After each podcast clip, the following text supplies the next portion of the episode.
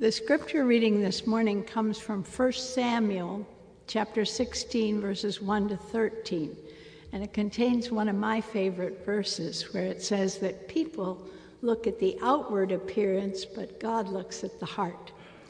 The Lord said to Samuel, "How long will you mourn for Saul since I have rejected him as king over Israel?"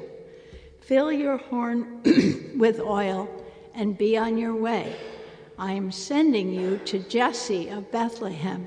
I've chosen one of his sons to be king. But Samuel said, How can I go? If Saul hears about it, he will kill me. The Lord said, Take a heifer with you and say, I've come to sacrifice to the Lord. Invite Jesse to the sacrifice, and I will show you what to do. You are to anoint for me the one I indicate. Samuel did what the Lord said. When he arrived at Bethlehem, the elders of the town trembled when they met him. They asked, Do you come in peace? Samuel replied, Yes, in peace. I've come to sacrifice to the Lord. Consecrate yourselves and come to the sacrifice with me. And then he consecrated Jesse and his sons and invited them to the sacrifice. When they arrived, Samuel saw Eliab and thought, Surely the Lord's anointed stands here before the Lord. But the Lord said to Samuel, Do not consider his appearance or his height, for I have rejected him. The Lord does not look at the things people look at. People look at the outward appearance, but the Lord looks at the heart. And then Jesse called Abinadab and had him pass in front of Samuel. But Samuel said, The Lord has not chosen this one either. Jesse then had Shammah pass by, but Samuel said, Nor has the Lord chosen this one. Jesse had seven of his sons pass before Samuel. But Samuel said to him, The Lord has not chosen these. So he asked Jesse, Are these all the sons you have? There is still the youngest, Jesse answered. He's tending the sheep. Samuel said, Send for him. We will not sit down until he arrives. So he sent for him and had him brought in. He was glowing with health and had a fine appearance and handsome features. And then the Lord said, Rise and anoint him. This is the one. So Samuel took the horn of oil and anointed him in the presence of his brothers. And from that day on, the Spirit of the Lord came powerfully upon David. Samuel then went to Ramah. This is the word of the Lord.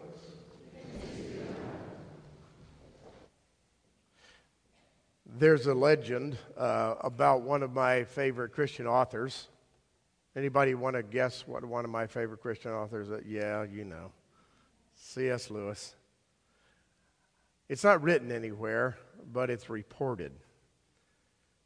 And the report was this: Lewis uh, was entering a room where a lot of other professors were chatting about Christianity and religions. And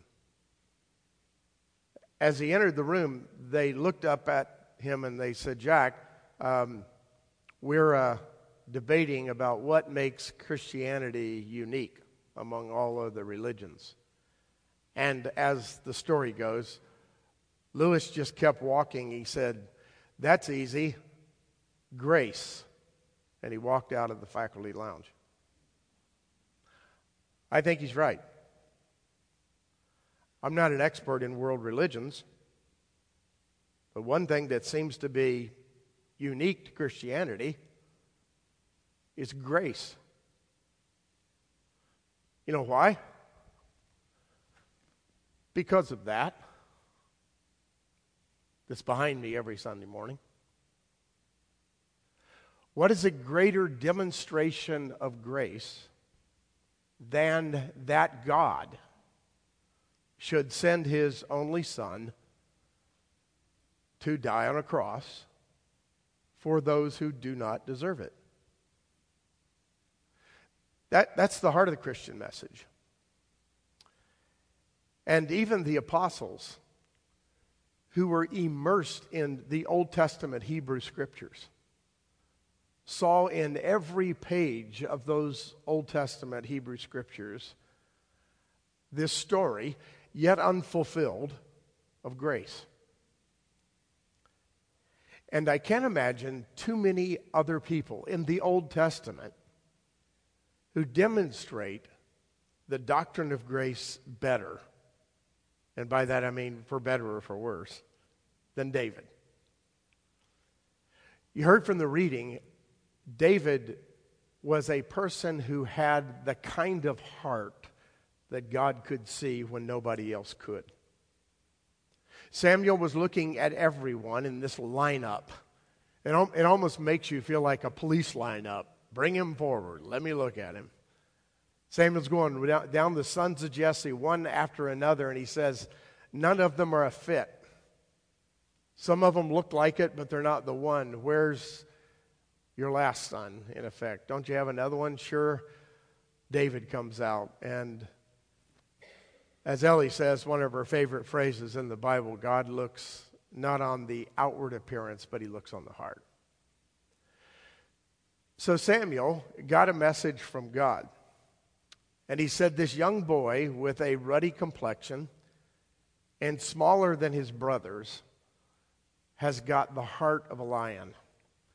And as is repeated a couple of times, even in the book of Acts, this man has a heart for God, or he's a man after God's own heart. I want to give a quick survey of David, okay? So strap yourself in. We're going to hurry through it. You saw the first thing. He was chosen out of nowhere as a shepherd in the field. And this David, it becomes clear early on, had a very, very fiery disposition not unlike his ruddy complexion, apparently red hair. David had a fiery personality and, quite frankly, an impetuous personality. When he was still a young man, his father sent him to bring bread and cheese to his brothers who were on the front line to fight the battle against the Philistines, who were always encroaching on Israel's territory. And when he got there, you know the story. This giant of a man, almost 10 feet tall, according to the Bible, shows up and roars at the armies of God, and everybody cowers. And David, little guy, not a soldier, just a shepherd, said this How dare he defy the armies of the living God? Now, you might say to yourself, young whippersnapper can say anything he wants when he's not on the front line. That, of course, goes away in the next section. Because the young whippersnapper who seems to be able to say whatever he wants when he's not on the front line places himself on the front line at perhaps 17 years of age and says to Saul, If nobody else will, I will. And Saul, you know, the story gives him his armor, and David puts it on, and it's way too big and heavy. And he says, Sir, this is not me. Let me go out alone. So he goes out with the sling, which, by the way, shepherds could cut a hair with. They were so good. Five smooth stones. And he walks out, and the giant laughs at him and says he's going to feed him to the birds of the air and the beasts of the field.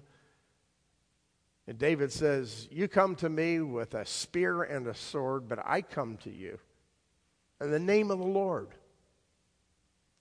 And then he unleashes the rock from his sling, and with one stone brings the giant down. I, I can't uh, tell that story or remember that story without remembering when my son was really little. His name was David. I was pastoring at First Baptist, and uh, it was Children's Sunday, and it, I was supposed to do something like a children's sermon, and so I told the story of David and Goliath. Now, what the kids didn't know is that my son David was a part of the story. Um, he was sitting on the front row, which was not odd because he was there with all the children. But for those of you who might have been paying attention, he had this like little red bandana thing around his head. And under his chair, he had a, a slingshot. Not exactly like the real David. My father had made it for him out of a tree branch. He had that slingshot.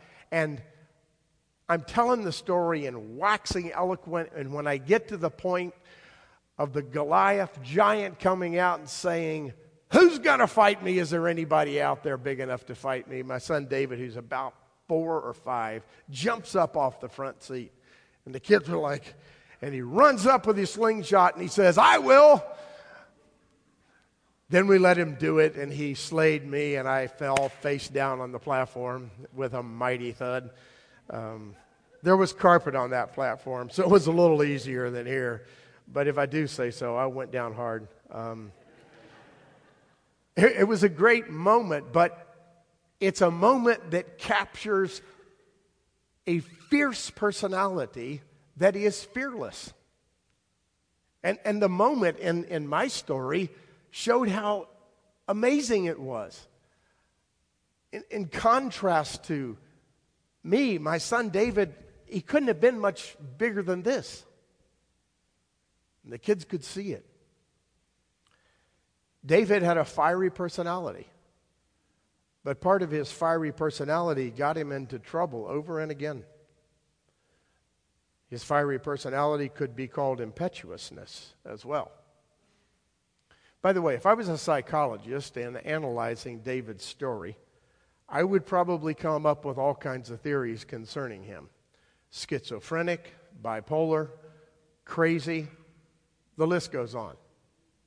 I'm not suggesting he was not any of those. I just want to put it out there that he was an unusual character.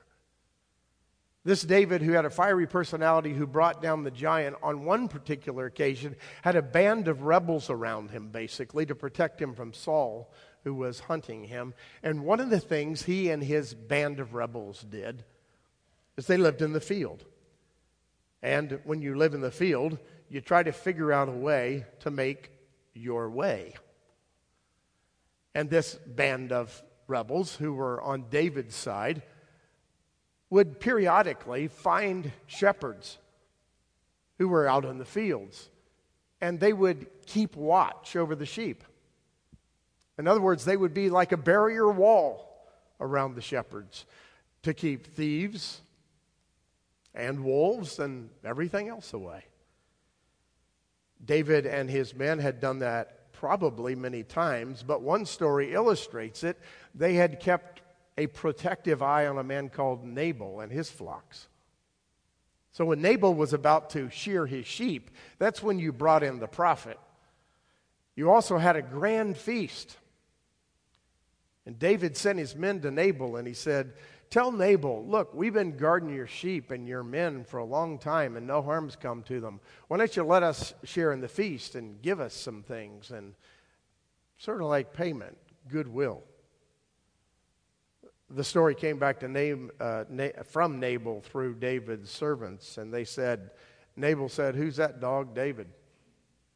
He's just run away from his master. I got no use for him. Tell him no. The same fiery little boy who took down the giant exploded with wrath. And he went over the top. Instead of just being insulted, David said to his men, Strap on your swords. And he strapped on his. And he said, We're going to go wipe him and his people out. Really? For an insult? They were on their way to a slaughter. David's impetuous nature leading them.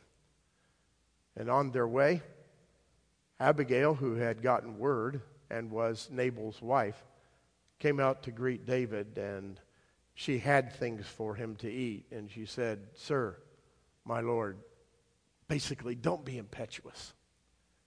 You realize what's going to happen if you do this? You're going to have blood on your hands. You're going to be viewed even more as a fugitive, as an outcast, maybe a murderer.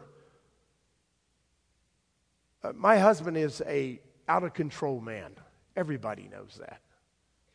Please, don't do it. David didn't. He said, You're a wise woman. You've called me and spared me from a trap. And he backed away. Eventually, Nabal dies, and David marries Abigail.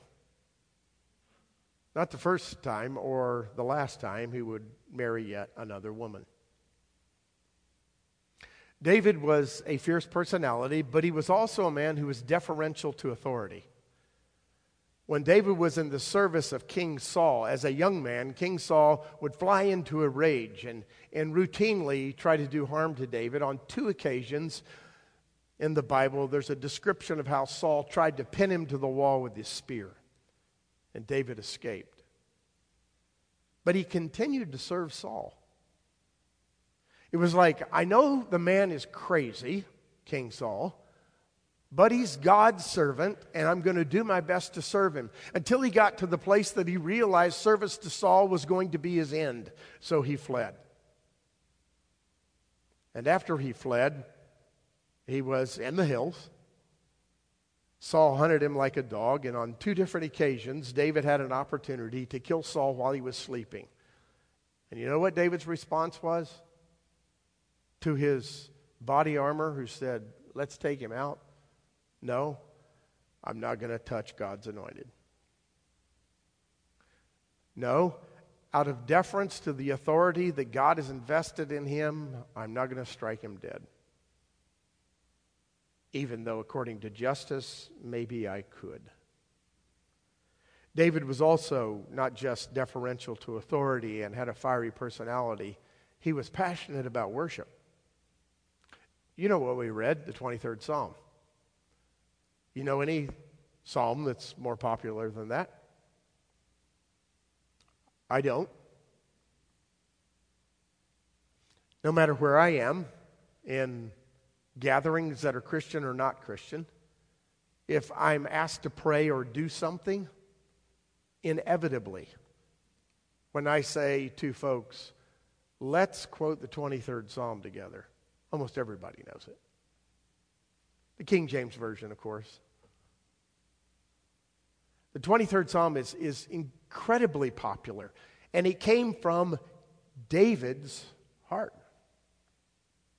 And we read psalm after psalm after psalm that came from David's heart. David was passionate about worship. And he produced some beautiful psalms and some horrible theology. Seriously. I, I could do a little thing on exegesis and hermeneutics here, but I won't. You know that everything David said in his Psalms are not necessarily good theology, right? He just expressed himself before God in worship. And sometimes he said kind of outrageous things. You know why? Because he was angry because he was sullen, because he was self absorbed, because he thought the world had it in for him. The list goes on. Listen to his Psalms, my friend. Read them yourself. I would admonish you to read them yourself every day and read them, and sometimes you'll find your own thoughts in them. Sometimes David just shrieks out to God. Things that you and I would say, that's not appropriate. It wasn't, but it is. Why? Because when God asks us to be honest with Him, He's not asking for perfect theology. He's asking for passionate expressions from the heart. He asks for honesty. And that was David, if nothing else, and to a fault, completely honest. And it got him in trouble a lot of times. But it produced for us remarkable songs of worship. David also had an irrepressible drive. He was the guy who would not rest until the Philistines were run out of town. Some people did not have the stomach to keep it up. But it's almost as if David couldn't help himself. They were the enemies of God, and he was going to defeat them. And that may mean that he would lose his life. He was always on the front line with his troops until, of course, when he got older. He was a fighter, he had an irrepressible drive. And that irrepressible drive created in him enormous sin that needed enormous grace. That irrepressible drive on one occasion led him to take a woman for himself who was not his wife, Bathsheba, and to cover up his sin by murdering her husband. That was David and his irrepressible drive gone bad. And my, my, did he need grace. This man with an irrepressible drive gone bad was also a repentant sinner. When Nathan comes to David and confronts him in a parable, allegory story about his sin and says, You're that man, David's response is basically to fall down and say, You're right, I'm sorry. God, have mercy on my soul. By the way, that's quite a contrast to the previous king, King Saul. When rebuked by Samuel, Saul's response was this Okay, I'm sorry already. Now let's get past that and go out with me to the people and honor God and me in front of them. I've looked at the life of Saul before, and I've realized that one of the characteristics of King Saul is that there was no true repentance. He was already always, okay, I've done it already, let's get on with it. He was the kind of leader who would never really admit he was wrong. The kind of person who could never repent because he didn't believe he needed to.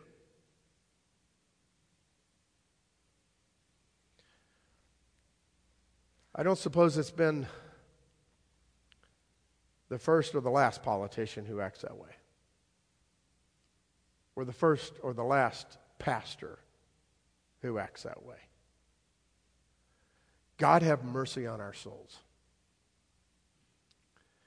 David realized when sin was his, and he admitted it and repented of it. As a matter of fact, there's this episode that you probably have forgotten about, in which David, after he had a horrible time in his life, was being driven out of his palace. This David, as he left his palace with his people, was assaulted through curses and throwing of stones by a man called Shimei. Shimei was throwing stones at David and cursing him. And one of David's men said, Let me take him out. He shouldn't be able to talk the way to my Lord. And David, in effect, in effect, not with exactly these words, said this No, you leave him alone because I deserve it. And maybe God will grant mercy on my soul for standing here and listening to the insults. Later on, this same man who had assaulted David when David came back to power came to him and bowed down and asked for forgiveness. And again, one of David's men said, Let me take him out. And David said, No, never. In other words, can I put words into David's mouth? God has forgiven me. How could I not forgive him? He was a repentant sinner, and he was a horrible father. Horrible.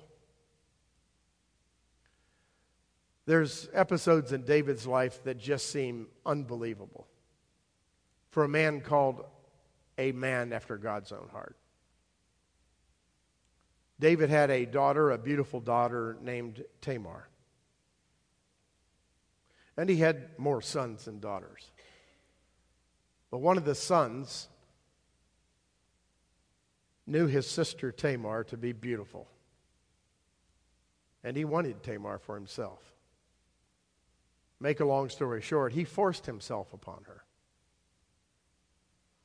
And when he did, it was a terrible shame to her. She lived the rest of her life, so far as we can tell, sort of in hiding, in seclusion, in another brother's house named Absalom. Absalom knew what Amnon had done. And Absalom was so angry that he said, I'm going to get my brother. And on an occasion, again, a feast. Absalom, when David was not there, because David refused to come, he struck down his brother through another. He had somebody else do it. Struck down his brother Amnon. Oh, by the way, here's the horrible father in the whole thing. David refused to deal with Amnon, even though he knew what he did to the daughter, Amnon's sister. And he refused to deal with Absalom, even though he'd killed his brother.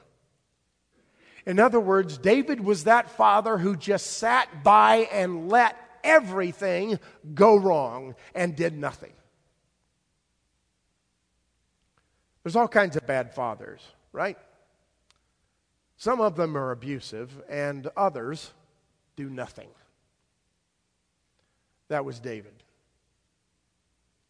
Of course, he comes back to bite him, and eventually Absalom rises up against David, seizes the kingdom for a short period of time, and then Absalom is killed. Perhaps I'm overstepping my bounds. But all of that is David's fault. He could have done something about it, and he did nothing. He was a horrible father. You know what we see about David at the very end of his life? It's almost like he cycles back around from Psalm 23. It's like he turns back from running from Saul and writing songs in the desert and wherever else he wrote them, and he comes back around to worship. How so? At the end of his life, he says, God, all I ever wanted to do was to serve you. That must have been what God saw in his heart. All I ever wanted to do was serve you. So let me serve you one last time by building a temple in your honor for worship in the house of Israel. And God said to him, No, David, you're not the man. I often wonder what must have gone through David's mind and his heart when he heard those words. No. Thanks, but no thanks. You're not the man. I'll leave that job to your son, as we know Solomon. Apparently, did David did a lot of preparation, architectural design, and all kinds of things for the temple. And Solomon took up the vision and completed it. That's the story of David. Now, what about Hebrews 11? He appears near the end. And then the writer of the book of Hebrews says, in effect, remember all these people? All those people were faithful. All those people, if you look at them as we have through the summer,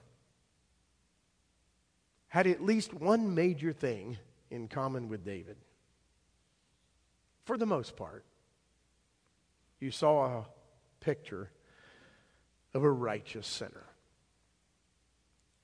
You saw a picture of a person Each person who received the undeserving grace of God.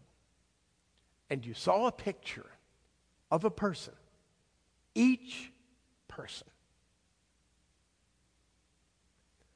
who refused to believe that everything about reality was visible to the human eye or to human understanding. Every one of those people were longing, says the writer of the book of Hebrews, for the day that you people are now experiencing the coming of the Christ. Look at their example. They waited and they did not give up. Look at their example. They believed in spite of all odds that God was present even when they couldn't see him or feel him. They believed, in spite of all odds, that God was good when all the world around them seemed evil. They refused to give up, and by faith, by faith, they received their reward. I want you, says the writer of the book of Hebrews, to look at that cloud of witnesses. I want you to remember them. And like them, I want you to follow. He goes on to say, Some of you are going through some tough stuff right now. They were probably in Rome, best we can figure. You know what we all, else we know about, or think we know about this writer and the date at which it was delivered to these people? It was probably, it's hard to say, it's an inaccurate science, but it was probably around the 60 AD mark.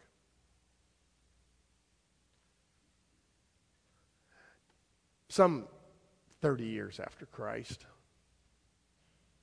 You know what happens right after 60 AD? Some people get offended when I use language like this, but it's real. All hell broke loose. That's what happened after 60 AD. Hell unleashed its fury on the people who read this letter Nero and other persecutors of the church. And the writer of the book of Hebrews says to these people who are reading this, he says, You haven't gone to the point that you've shed blood yet. Some of those people got sawed in half. You haven't gotten to the point of severe persecution yet, just sort of persecution. Look at what some of them endured. Sometimes, he says, what you endure is actually about discipline. Sometimes, he says in chapter 12, sometimes God is actually shaping you. He's disciplining you like a father will a son. On other occasions, it's not so. The wrath of Satan and all his minions is after you. And in either case, says the writer of the book of Hebrews, hang on to your faith. Don't give up. That sounds really severe, doesn't it? Because we're not there. But there are people all over the world who are Christ followers who are there today. And sometimes we need to remember that and remember them. They're literally dying for their faith. Pray for those unnamed Christians who need this book. And then pray for yourself. Pray for yourself because Monday's not Sunday. Because next week or the week after, you're going to feel abandoned. Next week or the week after, God's going to seem all but invisible. Next week or the week after, it's going to seem like God can't possibly be good because there's so much evil around you and in you. Next week or the week after, you need to go back to chapter 11, chapter 12, and chapter 13 of the book of Hebrews and remember. Remember, says the writer. They endured, so can you. I want you, with a final flurry, says the writer, to do this for me. I want you to fix your eyes on Jesus the author and perfecter of your faith, who went through it all before you did, and who stands at the right hand of God the Father interceding on your behalf. Who walked through the Holy of Holies and split the curtain in the temple and became the sacrificial lamb on your behalf. I want you to fix your eyes on him. Because your eyes can waver and you can lose sight and you can lose your way. I um, had a wonderful experience. I've told about it before. Hiking the Grand Canyon with my son uh, for his 18th birthday. We made the ridiculous rookie mistake of not preparing. I'd never hiked with a backpack like that before, 60 pounds on each back. I had never been in the desert southwest when the temperature was 115 or maybe 120 degrees, but I was that day. We made it to the bottom, we camped, and we started back out. And I knew we were getting close, but it didn't seem like we would ever get to the rim. I, I would see buzzards overhead, and I'd think, we're going to meet. I don't know if I'm going to make it. Of course, David was not having the same kind of trouble, but that's youth. He didn't prepare any better than I did, but he was fine. So near the end, I, I, you know, it was, it was like things were getting blurry. I was so hot and so tired. And so I tried to start playing mental games with myself about how to get to the, to the, the rim of the Grand Canyon. I kept saying to myself, okay, now from here to there, I could see a point. That's about as far as it is from my house to the corner of 446. I can do that. And I would just break it up into pieces. But on one particular turn, it, it just seemed like it was never going to happen. And kind of out of nowhere, uh, a park ranger appeared. Actually, he wasn't out of nowhere. He was approaching my rear very fast because he was walking like normal people do and I was walking like an ape.